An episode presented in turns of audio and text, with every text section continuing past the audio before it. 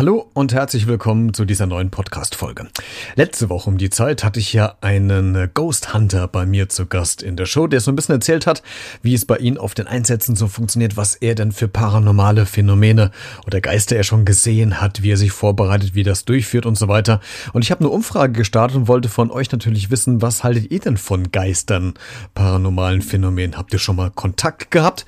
Es gab Rückmeldungen und die Geschichten, die hören wir uns heute an, nämlich die Hörergeschichten zum Thema Geister und paranormale Phänomene. Jetzt hier bei Beredet. Der Talk mit Christian Becker. Es ist ein Thema, das spaltet Geister und paranormale Phänomene. Die einen sagen, ja, gibt es, die anderen, ne gibt es nicht. Letzte Woche hatten wir schon mit einem Ghost Hunter gesprochen, der in NRW äh, und in Deutschland unterwegs ist und über seine Einsätze so ein bisschen berichtet hat. Und äh, parallel dazu habe ich ja einen Aufruf bzw. eine Umfrage gestartet auf den Social Media Kanälen wie Twitter, Instagram oder Facebook. Und ich wollte von dir wissen, glaubst du an Geister oder glaubst du daran nicht? Hast du vielleicht auch schon mal Erfahrungen damit gemacht oder äh, kennst du Geschichten? Und ähm, es gab Rückmeldungen und darum wollen wir uns heute kümmern in dieser Hörerfolge von Beredet, nämlich deine Erfahrungen Erfahrungen mit äh, paranormalen Phänomenen, mit Eingebungen, mit Geistergeschichten etc. René war einer, der mich über Instagram angeschrieben hat und ich habe ihn gebeten, seine Geschichte mir äh, doch mal vertont zuzuschicken. Äh, die für ihn sehr emotional ist, denn es geht um einen, um den Tod eines äh, geliebten Menschen und äh, er war nicht direkt vor Ort, als dieser gestorben ist, aber er hat es gefühlt, da war irgendwas. Das hat mir René erzählt. Ja, ein guter Freund von mir hatte einen schweren Autounfall gehabt wurde dann auch nach der OP ins künstliche Koma versetzt. Aber die Ärzte hatten damals schon wenig Hoffnung gemacht, dass er das halt überleben wird. Er ist dann nach 25 Tagen halt, konnte endlich einschlafen. Jedenfalls war ich dann ein Wochenende zuvor nochmal bei ihm, habe mich von ihm verabschiedet. Und als ich dann in, nächsten, in unserer Woche, ich glaube es war Dienstag, auf Arbeit war, habe ich dann Vormittag irgendwann mal dieses, den Piepston von dem Gerät der Überwachung gehört, einen, den monotonen Ton. Ich saß bloß dort. Ich habe angefangen zu weinen. Meine Arbeitskollegin, die mir gegenüber saß, hat mich angeguckt. Was nun jetzt, warum, weshalb? Ich habe ihr dann das halt gesagt, was ist. Und während ich halt das so erzählt habe, kam halt eine SMS von seiner Mutter, dass er halt verstorben ist. Es ist zwar jetzt schon 15 Jahre her. Aber wenn ich dran denke, die Erinnerung, die ist immer noch da als wenn es erst vor kurzem gewesen ist. Weil das, äh, dieser war mehr wie, war ein Freund, war wie, war wie Familie für mich. Wir haben alles von klein auf, haben wir schon miteinander zu tun gehabt. Es ist, als wenn jemand aus der Familie stirbt, den man sehr gerne hat. Nicht nur René hat sich bei mir gemeldet, sondern auch Andreas. Er arbeitet ähm, in der Pflege und hat mit mir ein bisschen länger über die Erfahrungen mit dem Tod, mit dem Nahtod, mit den Menschen gesprochen, was die gesehen haben, äh, das Verwandte sie abholen, die vielleicht auch im Raum waren. Also auch eine ganz spannende Geschichte, die uns Andreas erzählt. Also ich habe in verschiedenen Bereichen gearbeitet, ähm, also ob äh, in der Altenpflege oder halt im, ähm, ja, im Krankenhaus, im ganz normalen Krankenhaus. Und äh, ich habe da immer wieder diese Beobachtung gemacht bei sterbenden Menschen, ähm, kurz bevor es halt zu Ende ging. Ähm, wurden Angehörige gesehen im Zimmer oder ähm, also ganze Gruppen auch teilweise. Äh, der Patient sprach diese Gruppe dann halt auch an oder den einzelnen Menschen. Und ähm, man hatte den Eindruck, es wäre jemand wirklich im Raum, obwohl das gar nicht zutraf. Hm. Und ähm, das fand ich, äh, also finde ich immer wieder total interessant und spannend. Ähm, die Leute werden dann halt auch mit dem Namen angesprochen und dann habe ich zwischendurch auch mal dann gefragt, ähm, die äh, lebenden Angehörigen, ähm, wer das denn ist. Ja, das, das war die Ehefrau, das war die Schwester, das war wer auch immer. Und ähm, ja, das habe ich so in den letzten Jahren beobachtet. Kannst du dich noch an das allererste Mal erinnern, als es passiert ist und wie du da reagiert hast? Ähm, ja, das war, ähm, da habe ich in der Pflege angefangen. Das war 2005 oder 2006 so um den Dreh rum. Ähm, und äh, das, da habe ich ein FSJ gemacht in einer Seniorenresidenz. Und ähm, da gab da gab's eine ältere Dame, die lebte auch schon Ewigkeiten da und ähm, die äh, lag halt auch im Sterben. Und ähm, als ich dann äh, das letzte Mal, ähm, als ich sie dann getroffen habe, dann äh, ähm, guckte sie mich mit, erst mit ganz großen Augen an und ähm, guckte dann aber wieder ganz schnell auf die linke Seite ähm, und sprach dann quasi mit ihrem Ehemann und äh, sagte dann, ja, ich komme jetzt zu dir. Ähm, und äh, dann irgendwie einen Tag später ist sie dann auch verstorben. Hm. Was hat man da das, so ein Gefühl, wenn man da steht und das passiert? Ähm, ja, es, ist, es war beim ersten Mal schon sehr unheimlich. Ähm, muss aber auch dazu sagen, also ich beschäftige mich halt mit äh, solchen Dingen halt äh, mein ganzes Leben lang. Und ähm, äh, es war im ersten Moment unheimlich, aber es hatte auch, es hatte auch irgendwie was Schönes. Ähm, selbst, also wir sehen es natürlich nicht, was auch immer da ist. Und ähm, ich finde diesen Gedanken einfach schön, äh, dass da jemand ist, der, also jemand Nahestehendes, der, ähm, der denjenigen halt abholt. Hm. Also, also was und, werden die denn, äh, Entschuldigung, beschrieben? Sind das, also sind das Geister, sind das richtige Personen, sind das nur Gesichter, die da gesehen werden, sind das äh, Schatten? Wie, wie beschreiben denn die Leute dann das, was sie sehen? Ähm, ja gut, das ist halt das Problem in solchen Phasen. Ähm, man äh, spricht die Person jetzt nicht direkt darauf an. Also ich habe das nie gemacht. Okay, okay.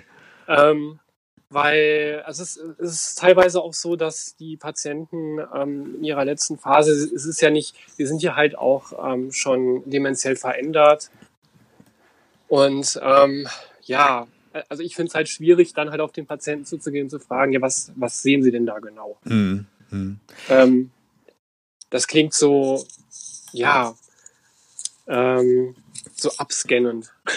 Okay. Jetzt, ja. jetzt kann man ja äh, kritisch äh, vielleicht sagen, bilden die sich das nur ein? Sind das, sind das Wahnvorstellungen? Also wenn, wenn man Fieber hat zum Beispiel, kennt man ja auch, dass man äh, ja. Sachen sieht, die nicht da sind. Oder wenn man irgendwie Medikamente genommen hat, sieht man Dinge, die nicht da sind. Oder wenn man in irgendeinem in der psychischen Belastung da sind, hat man wie so klar, Wahnvorstellungen. Muss man das unterscheiden zwischen Wahnvorstellungen und dass es wirklich da ist? Fällt einem das schwer? Geht das überhaupt? Oder stellt man das gar nicht in Frage.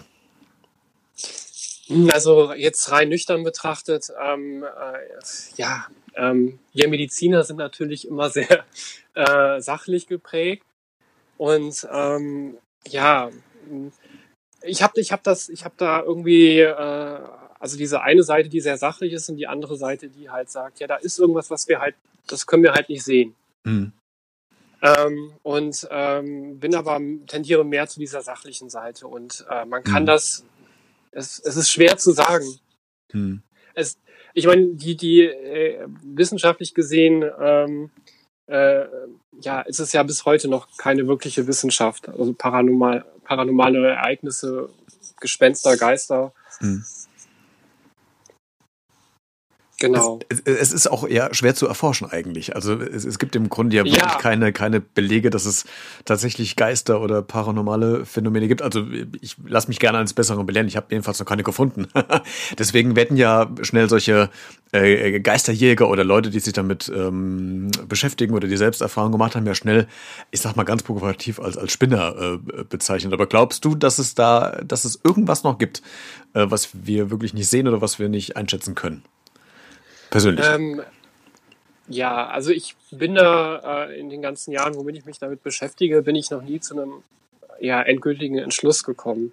Ähm, das Einzige, was ich aber glaube, dass äh, ähm, an Orten, wo viel gestorben wird, ähm, wo teilweise Menschen halt auch sehr unglücklich zu Tode kommen, ähm, ich glaube, da manifestiert sich so ähm, ein Gefühl, was die Lebenden spüren an diesen Orten. Aber ist das, das das Gefühl, was man spürt, oder ist das die Erinnerung, dass man weiß, dass mal da was gewesen ist? Das sind ja zwei verschiedene Sachen vielleicht. Äh, ja, richtig, genau. Ähm, also äh, ganz häufig ähm, kriegt man, also ähm, natürlich, wenn man wenn man äh, bewusst davon weiß, dann stellt sich dieses Gefühl natürlich ein. Hm. Ähm, aber bei mir ähm, jetzt äh, aus meiner eigenen Erfahrung heraus, ähm, ich wohne zum Beispiel in einer WG hm. Und ähm, bin in ein Zimmer gezogen, wo jemand äh, auch verstorben ist. Ähm, also innerhalb der, das war halt ein ehemaliger Mitbewohner. Hm. Und ähm, das wusste ich aber vorher nicht. Ich bin da halt einfach ganz normal halt in dieses Zimmer gezogen und wusste davon nicht. Und ähm, irgendwie hatte ich dann so ein unbehagliches Gefühl zwischendurch mal. So besonders äh, nachts. Natürlich kann man sich da jetzt auch viel zusammenreimen. Ähm, aber äh, ich weiß nicht, wenn man, wenn man ähm, an, an solchen Orten ist und man hat so ein unbehagliches Gefühl, man weiß einfach nicht, wo es herkommt, ähm, dann könnte man das du durchaus dadurch erklären. Mhm. Also ich habe ähm, dann auch nachher mit meinen Mitbewohnern gesprochen, die haben halt diese Geschichte erzählt. Und dann, ähm, ja, ich fand das total erstmal so erschreckend und dann hat sich dieses Aha-Erlebnis eingestellt. Hm. Kannst du das Gefühl beschreiben? Also was, was definiert mal unbehaglich oder, oder komisch? Wie hat sich das angefühlt?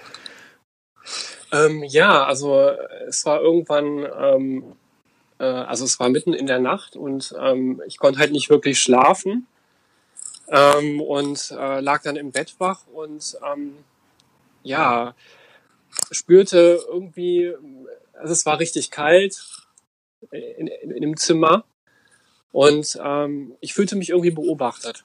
Mhm. Ähm, und äh, ja, also es, es ist kaum, äh, also es ist ein unbeschreibliches Gefühl gewesen. Und dann bin ich dann halt auch aufgestanden, bin zur Toilette, was man dann halt so nachts macht. Mm. Und dann äh, habe ich mich wieder ins Bett gelegt, konnte aber nicht einschlafen und hatte noch immer dieses Gefühl des ähm, beobachtet werdens. Also das ist ganz komisch gewesen. okay. Ja. Was, was hast du denn gemacht, um dieses Gefühl wegzukriegen oder hast du es heute immer noch? Ähm, heute habe ich das gar nicht mehr. Also das ist wahrscheinlich also ähm, äh, man hat sich dran gewöhnt eher. Und ähm, äh, ja, was habe ich gemacht, um das äh, wegzubekommen? Ähm, eigentlich gar nichts. Das war halt einfach eine Nacht, wo ich mal nicht schlafen konnte. Also du hast es quasi in, in, selbst wieder in Luft auf, aufgelöst, wenn, wenn, man so will. Genau, ja. Nachdem ich das wusste, das war, wie gesagt, dieses, dieses, dieser Schockmoment. Ähm, aber dann konnte ich damit auch eher irgendwie umgehen und konnte, hatte da irgendwie eine Erklärung für. Mhm. Für diese, für diese komische Nacht. Julia hat mir eine Sprachnachricht geschickt an die 0175 5908 05 und die 4 und äh, natürlich auch mir ihre Meinung über Geister äh, mitgeteilt. Ja, aber da denke ich zum Beispiel auch nochmal zurück an, an die Belitzer Heilstätten, wo ich gewesen bin und an das Gefängnis in Berlin-Köpenick. Es sind ja so leerstehende Gebäude gewesen und ich habe da halt Fototouren gebucht gehabt. Und in Belitz zum Beispiel, da war ich ganz oben im dritten Stock gewesen und da war auch so eine Ecke. Du konntest nicht alles einsehen und es war dunkel und es war so ein langer Raum und da hat auch mein Kopf, das Kopfkino halt wieder mitgemacht und äh, ich fühlte mich schon wirklich wie in einem Horrorfilm, weil diese Atmosphäre, also dieses ganze Drumherum hat so viel erzählt. Ähm, ich glaube, ich bin tatsächlich dann doch da lang gegangen, weil da war eine schöne Ecke zum Fotografieren. Ähm, genauso wie zum Beispiel in Berlin-Köpenick im Gefängnis. Da sind wir durch den Keller gegangen. Beziehungsweise ich bin als erstes einmal alleine runter, fand es dann aber ein bisschen gruselig und äh, einer von den Menschen, die halt auch bei dieser Fototour dabei gewesen sind, haben gesagt, er geht da jetzt runter. Dann habe ich gesagt, dann komme ich halt mit. Dann war es auch gar nicht mehr gruselig.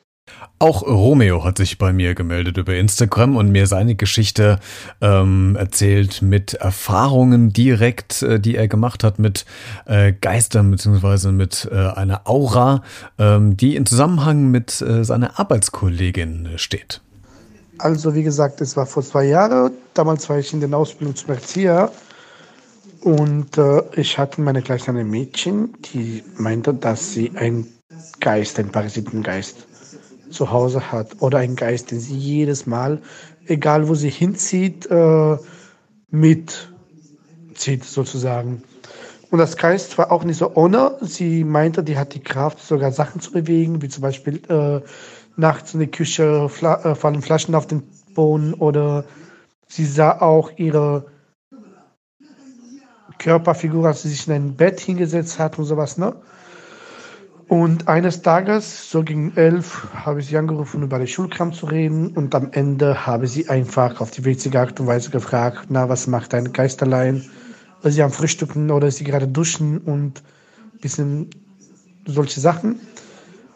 Und dann, äh, äh nachdem ich geschlafen bin, so nach 0 Uhr, habe ich auf einmal einen Schlaf, eine Kälte gespürt, richtig starke Kälte, obwohl es Sommer war, und eine schlechte Energie. Und ich versuchte mich zu bewegen und zu gucken, was das los ist. Konnte gar nicht bewegen, konnte gar nicht reden, schreien. Ich konnte einfach nur meine Augen machen, aufmachen. Und was ich meine Augen aufgemacht habe, war es ein schwarzer Gestalt, der eine sehr kalte, dunkle Energie hatte, neben meinem Bett und sah aus wie eine Frau sozusagen. Ne? Und dann, ähm, nächster Tag habe ich äh, meiner äh, Kollegin erzählt, was passiert ist, und er meinte, es kann sein, dass das das Geist ist, weil sie den Abend äh, um diese Uhrzeit gar nicht diese Geist gespürt hat. Aber generell glaube ich, dass ich als äh, Roma schön ein bisschen äh, mich zu dieser spirituellen Welt hingezogen spüre. Mein Vater kann die Geister sehen und mit denen reden, mein Bruder auch, aber ich kann leider nur diese Energie spüren und ich kann die nicht hören, ich kann nur eine lautes äh, Simsen in meinen Ohren spüren, als hätte ich einen Tinnitus. Vielen Dank an alle, die mir ihre Geschichte erzählt haben. Bin gespannt, wie deine Reaktionen auf diese Folge sind. Du kannst es gerne kommentieren in den Social Media Kanälen wie Facebook, Instagram oder Twitter oder egal, wo du diese Folge äh, hörst, in der Kommentarfunktion. Bin sehr gespannt auf deine Rückmeldung. Wenn du noch was zu sagen hast, äh, darüber oder auch zu anderen Podcast-Folgen, schreib mir gerne E-Mail an b-redet.gmx.de oder kommentiere kommentiere gerne. Äh, du findest äh, ganz viele Kontaktmöglichkeiten, äh, wie du zu mir oder mit mir in Kontakt treten kannst. In diesem Sinne, eine schöne Woche noch und wir hören uns nächste Woche wieder und wie immer gilt, bleib neugierig.